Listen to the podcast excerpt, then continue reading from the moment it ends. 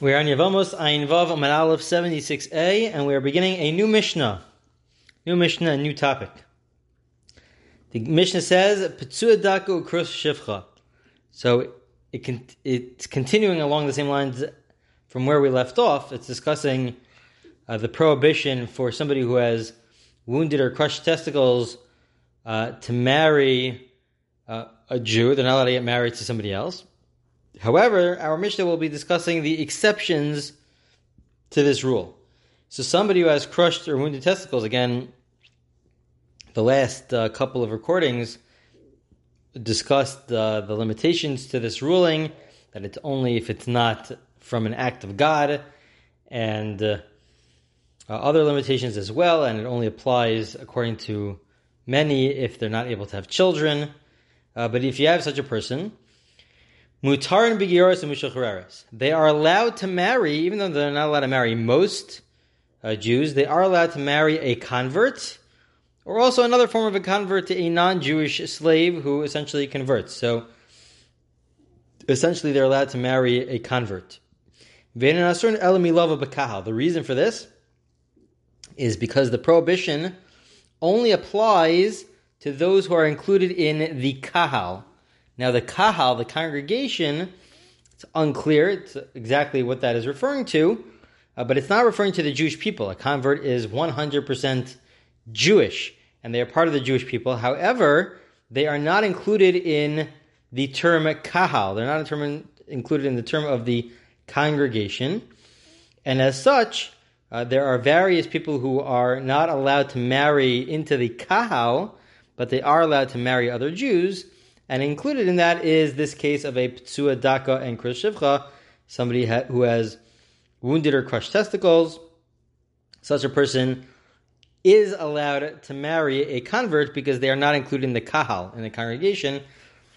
Excuse me, the prohibition only is referring to uh, those who are part of the congregation. As the Pasuk says, as the verse says, Shenamar lo yavo ptsua daka krishivcha bekal Hashem that uh, a person who has crushed testicles or their member is severed, they cannot enter into the congregation. It's not that they cannot marry somebody who's Jewish. They're allowed to marry somebody who's Jewish, but not marry somebody who's part of the congregation of Hashem, and so they are allowed to marry a convert. That is the Mishnah. So the Gemara says as follows. Baal minemi Rav Sheshes. They asked of Rav Sheshes. They asked the following question to Rav Sheshes. What happens in the following case?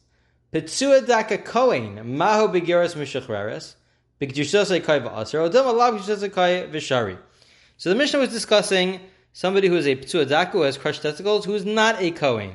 What happens if it's referring to a kohen?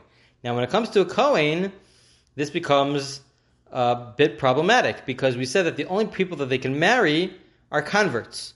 Now, a kohen is not allowed to marry a convert. A regular kohen is not allowed to marry a convert. So the question that was asked was, what happens if you have a Kohen who has uh, who has crushed testicles, essentially? Uh, are they allowed to marry somebody who is a convert? In general, a Kohen cannot marry a convert.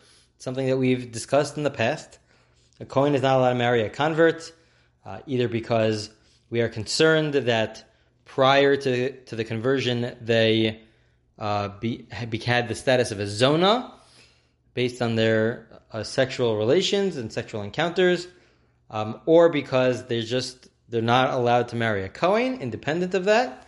Uh, but they're not allowed to marry a Kohen. What happens if we have a Kohen who's a Psua Daka?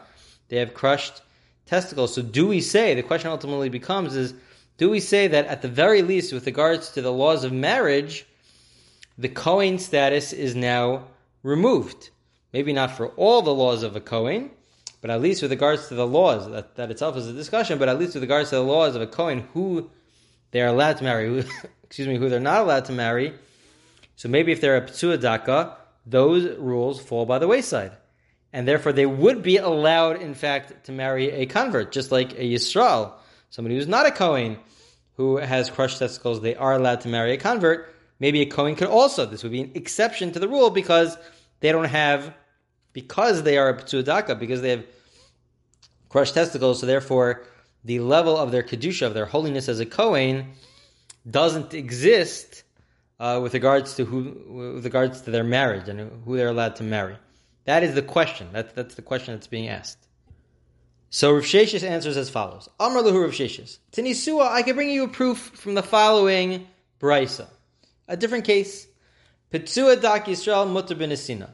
We say that if you're a daka, a Yisrael, not a Kohen, but a, a regular Yisrael, has wounded or crushed testicles, they are allowed to marry a Nesina. Who is a Nesina? A Nesina, they were during the times of Yoshua, of Joshua. They were part of the Givonim, a tribe at that time, and they disguised themselves as travelers. They lived in the land of Israel, but they disguised themselves as travelers to sort of trick Yehoshua, Joshua, and allow them to convert.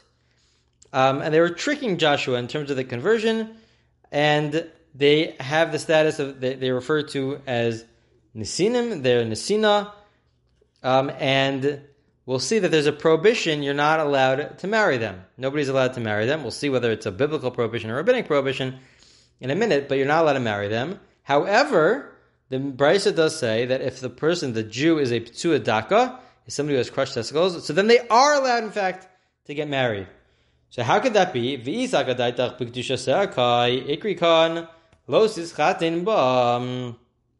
If, in fact, they remain and have the status of a Jew, again, we're not talking about a Kohen, we're talking about regular Jews, but if they have that holiness of a regular Jew, how could you say such a thing? How could you say they're allowed to marry Nisina? Just because they have crushed testicles, why would that make any difference? If they have the status of a, of a, of a Jew, it would be a violation of intermarriage. We know that that's not allowed. So must be, says Rav Sheshes, this is his proof, that if a person has a psua daka, they have crushed testicles, so then they also lose their kedusha, at least with regards to marriage. We're not going to say that they're not Jewish. No, we wouldn't say they're not Jewish.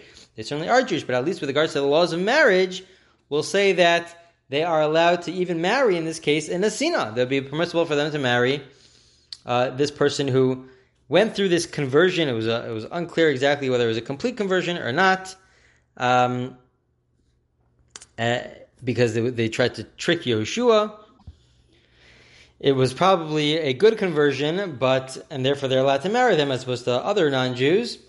Uh, but but it was done through trickery, and so therefore there was a prohibition for other Jews to marry them. Uh, but this psuadaka, this person who has crushed testicles, because they lowered their because with regards to the laws of marriage, they they have a lower level of kedusha of the sanctity of being part of the Jewish people. Um, so therefore, they are allowed to marry them. That's what Rav Shesha says. And therefore, he would conclude the same thing should apply if the ptsuadaka, the person who has crushed testicles, is a Kohen, that they lose their status of a Kohen, and then they would be, in fact, allowed to marry a convert. Uh, that's what that's what Rav Sheshes wants to say. Not that the Kohen loses their status completely necessarily, but at least with regards to with regards to the marriage and who they're allowed to marry. That's the opinion of Rav Sheshes. Rava now argues. I'm a Rava. Rava says no. Atu hazam mishum kedusha v'lav kedusha hu. Dilma molid ben v'azal palach lavodis kochavim v'hani mili b'yosan ovdik kochavim. Ki megayrei mishusharu v'rabbanon du gazru b'hu v'chi gazru b'rabbanon b'hanach dim ne'olu du aval hai Rava says no. The whole prohibition, if they did convert, the Nesinim, if they converted, the whole prohibition is only rabbinic. It's not a biblical prohibition. The biblical prohibition is only when they're not Jewish completely that they didn't convert, they did convert. And so it's only a rabbinic prohibition. What's the rabbinic prohibition? The rabbinic prohibition is parallel to what's stated in the Torah. What does it say in the Torah? It says that there's a concern that the children will serve idols. If you marry them, these people are serving idols, they're idol worshippers. We are concerned that the children will serve idols. So the concern is purely on the children. If the concern is on the children, well, these people, a psuadaka, somebody who has crushed testicles, cannot have children. So there's no concern. Since it's all on a rabbinic level, Rava says that no, the reason why a regular Jew can marry a Nesina is allowed to marry somebody who converted, but they're still idol worshippers. They tricked Yoshua, they tricked Joshua, is because they converted. You're allowed to marry them. Everybody's allowed to marry them on a biblical level. It's only on a rabbinic level that they're not allowed to marry them. The reason is, is because we're concerned that their children are going to follow in the ways of the idol worshippers. But that's only if they have children. So the why is a Psuadaka allowed to marry them? Because they're not going to have children. Nothing to do with lowering their level of holiness as part of They're completely Jewish. They have the same level of sanctity as any other Jew. It's just that there's no, there's no issue here because they're not going to have children. That's what Rava says and completely rejects Rav Sheshes's suggestion. The Gemara asks on this uh, on this rejection of Rava. They say, "Well, slow down a second. Elameata mamzer debar lude hachanami da aser vatanan mamzer nesinim mutar lavozeh They ask on Rava, "Well, slow down. A mamzer, somebody who is the child of an illicit relationship, so they're also not allowed to marry most Jews, but we say they are allowed to marry people from the Nisina, from this uh, group of people who converted. They are they are allowed to marry them. Why should they be allowed to marry them?" A mamzer could have children. We should be concerned that they'll have children, and then the children won't follow in the ways of the Torah. A mamzer has to keep the entire Torah. There's a limitation in terms of uh, in terms of marriage, who they can marry, but they're Jewish. They have to keep the Torah. Their children have to keep the Torah. So why is a mamzer allowed to marry the Nisina? We should be concerned that the children um, will serve idols. So Rava explains, Ella, rather, this is how you have to explain it. It's on a rabbinic level. Ki gazer rabbanon biksherim. However, bipsulim lo gazer rabbanon. Essentially, it's not about whether or not they could have children, because you're right, a mamzer could have children. Uh, rather, this is all a rabbinic decree. After they convert, there's a rabbinic decree that you cannot marry an Nisina. There's a rule, we have a principle that when the rabbis made a decree, they made the rule for regular, normal cases, cases that are common. However, cases that are not common, the rule does not apply. It's referred to as milsa de lo shlicha. Only for cases that are common. So what are the cases that are not common that didn't apply? Ptsuadaka, fairly uncommon. To have somebody who has crushed testicles. Or a mamzer, a mamzer, the child of an illicit relationship. Also uncommon. So the rule doesn't apply to them. They're allowed to marry Nisina. But in the end of the day, he still rejects Rav Shesh's point. The idea in the end of the day, at least at this stage of the Gemara, is that this person is allowed to marry Nisina. Why? Because the rabbis didn't institute their decree upon them. Because it's uncommon. Nothing to do with the fact that they've lost their level of sanctity as being part of the Jewish people and therefore Cohen also loses their sanctity. No, nothing to do with that. It's just because when the, the rabbis made a decree, they applied the decree only to the normal, uh, regular, common cases. This is not a common case uh, ptuadaka crushed testicles, or mamzer is not a common case, and therefore they're allowed to marry Nisina. However, that's at this stage of the Gemara. Rava then retracts from all of this. Hadam Rava, no. Lav milsihi. Biyosin of the kuchavim, les lehu chasnos, nisgairu is lehu chasnos. Rava retracts, and he says that with regards to this particular negative commandment, which says that you shouldn't intermarry on a biblical level, that is actually referring to after conversion. After conversion, you are not allowed to marry that particular convert, the Nasan. It's specifically referring to the Nasan, the person who tried to trick, the group of people that tried to trick Yoshua, Joshua, in terms of conversion. On a biblical level, you cannot marry them. Because before the conversion, they are still idol worshippers. We don't even recognize it as a marriage. Intermarriage is not even recognized as a marriage. We wouldn't even use the language of marriage to say lo tischaten bam in the Hebrew that you're not allowed to marry them. That uh, that language is not even used before they convert because it's not even recognized as a marriage between a Jew and a non-Jew. So when we say that you're not allowed to marry them, it means after the conversion, and it's certainly not referring to all converts. It's referring to the converts of the Nasan of this group of people who attempted to convert. To they converted, but they tricked Joshua out of it. And so therefore it's on a biblical level, it's not really on a rabbinic level. Rav has been saying until now that it's all on a rabbinic level, it doesn't apply to a psua daka or to a mamzer. No! Rav retracts, and he says that no, it's really on a biblical level. Once it's on a biblical level, it applies across the board. It applies to everybody. So why is it then that a psua daka, somebody who has crushed testicles, or a, specifically a psua daka, why is it that they could marry? So the answer is, the reason why they're allowed to marry a Nelson goes back to Rav goes back to our original point that it's true when it comes to the laws of marriage, the Jew is allowed to marry them because their level of holiness, at least with regards to the laws of marriage, has been removed, and therefore they're allowed to marry also a nasin. And similarly, a Kohen who has crushed testicles would be allowed to marry a convert because they lose their status of Kohen, at least with regard to the laws of marriage and who they're allowed to marry. Could be that they still have other laws of Cohen that still apply to them, but at least with regards to the laws of marriage, uh, that is the conclusion of Rava to say that uh, they are in fact allowed to marry converts. Even though a Cohen in general cannot marry a convert, they could marry a convert. Okay. That is that part of the Gemara. That's really the first half of the Gemara. The Gemara now is going to sort of switch directions and really focus on whether or not a person uh, intermarriage when a Jew marries a non-Jew is that recognized as a marriage or not? Because Rava's conclusion, the whole basis for his conclusion, was that you can't even view that. You can't even use the word marriage in that context because we don't recognize it as a marriage. Therefore, when the Torah tells us, do not marry them, it can't be referring to before conversion as a non-Jew because it's not even recognized as a marriage. It must be referring to after conversion and it's specifically referring to the Nasa. So on that note, the Gemara says, wait, wait, slow down a second. Mesef Rav Yosef, Rav Yosef asks, we know that in the Tanakh, it says, Veischatin Shlomo Espas Paramelech Mitzrayim. Shlomo King Solomon, he married many women, including the daughter of Paro, the daughter of the king, the king of Egypt. Uh, it says that he married her. How could it use the language that he married her? How could it use that language? She was the daughter of Paro. She wasn't Jewish. Uh, you could say that it's referring to just some sort of treaty and it was some sort of marriage, but how could you say use the language that it's actually a halachic marriage? The Gemara says, no, it's not a problem. Giyuri Megaira. He converted her. It wasn't that they it was just uh, it wasn't just a political marriage. It was an actual marriage, and, and King Solomon converted her. And so therefore you could use the language of Vayischatin, that they actually got married, because they did get married. It was after the conversion. But before the conversion, it's true. You can't use that language because we don't recognize it as a marriage. So the Gemara then says, "Ah, oh, They ask a, a side point that they ask. Wait a minute.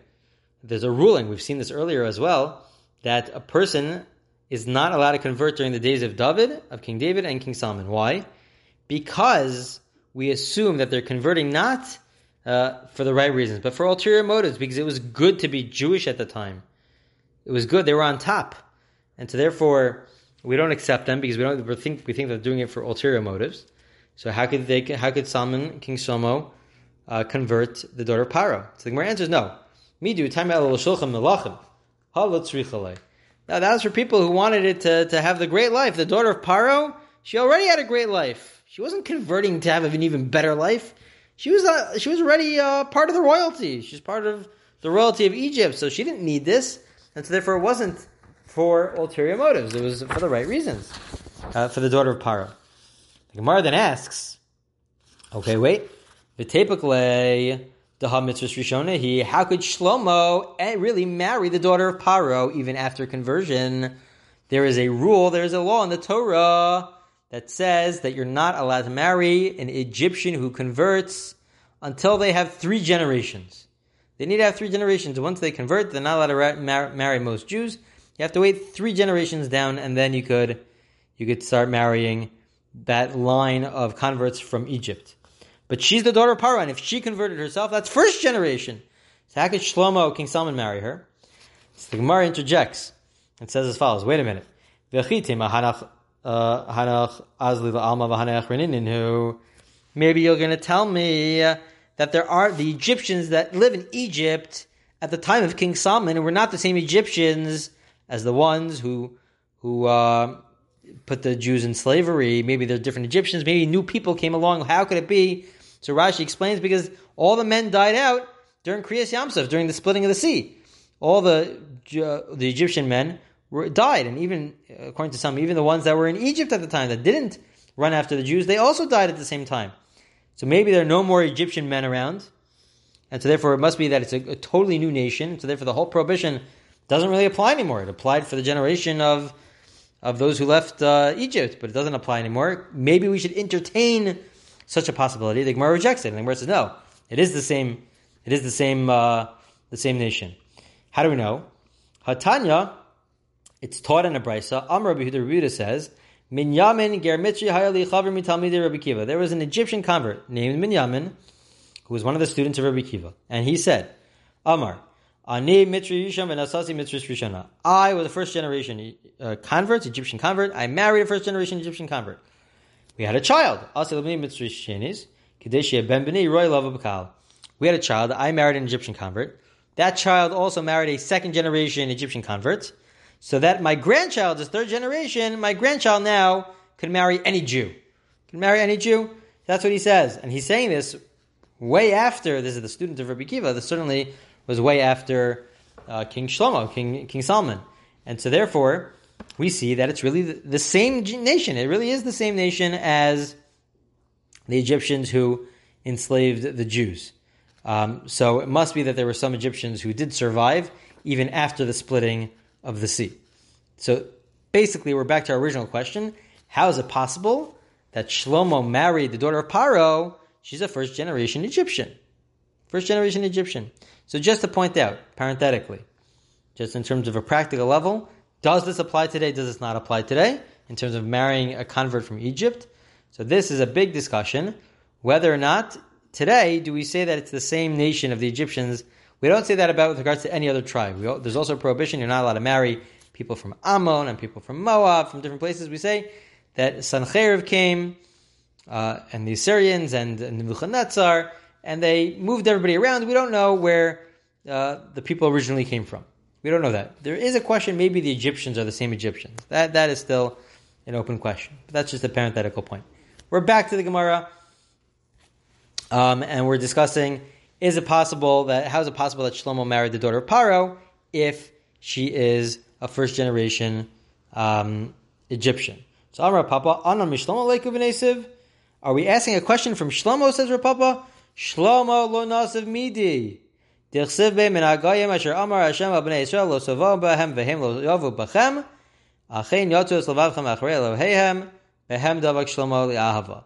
That Rav Papa essentially says Shlomo, King Solomon, actually did not marry them. Even though he uses the language that they got married, doesn't mean that they actually got married. As the Gemara says, Alakasha v'ischatin, it says that they got married. Doesn't really mean marriage. It means mitoch ava yisera sha'ava mala lavakasav ki ilu nischatin They didn't actually get married, but they had a very, very close relationship. They had a great love towards each other, but not that they actually got married. So in the end of the day, End of the day, Rav Papa is saying that Shlomo, King Solomon, did not marry them, did not marry her. She was first generation Egyptian. Did she convert? Did she not convert? That is actually a good question. There's different opinions as to whether or not the daughter of Paro actually converted in the end. The Rambam Maimonides says that she did convert. Others say that she did not convert. That is a good question. Uh, but in the end of the day, uh, he, Shlomo did not marry them, and so therefore it doesn't really mean that they got married, even though the language of the verse is that they got married. It really means that there was this great love that they had for each other. Let's see a few more lines, and then we will conclude because we're up to the next Mishnah. I apologize about going above the 20 minute mark. Amar le Ravina Rav Ashi. Ravina says to Rav Ashi, Va'anan tnan. Petua daka begiros mishachreres haben nesina asiri. It goes back to our original discussion that we had in the Gemara. The Gemara said they wanted to know if somebody, if a Kohen uh, forget about Cohen. If a if a Jew has crushed testicles, we said in the Gemara that they're allowed to marry a Nesina. It's permissible for them to marry a Nesina, though these converts who tricked Joshua.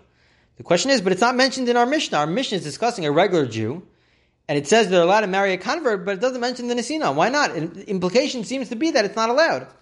So Rav Ashi says, no, Amrle, no. Well, Tamech, Imasefa, Ve'enin Asur Elam Ilava Bakahal, sharu Rashi says no, you can't infer anything. You can't make any inference from our Mishnah because the end of the Mishnah says that the prohibition is only to those who are part of kahal, this part of the congregation. A nesina is not part of the congregation, so it should be allowed. It should be permissible. So from the end of the Mishnah, it sounds like it's permissible. From the beginning of the Mishnah, it sounds like it's not allowed. You can't learn anything from the Mishnah. You can't infer anything. You can't make any sort of inference from our Mishnah. That's what Rav Ashi says. And that concludes the Gemara and we will continue with the next Mishnah, which will discuss other prohibitions of other nations that they're not allowed to marry into the Jewish people even after conversion. That will be discussed in the next Mishnah.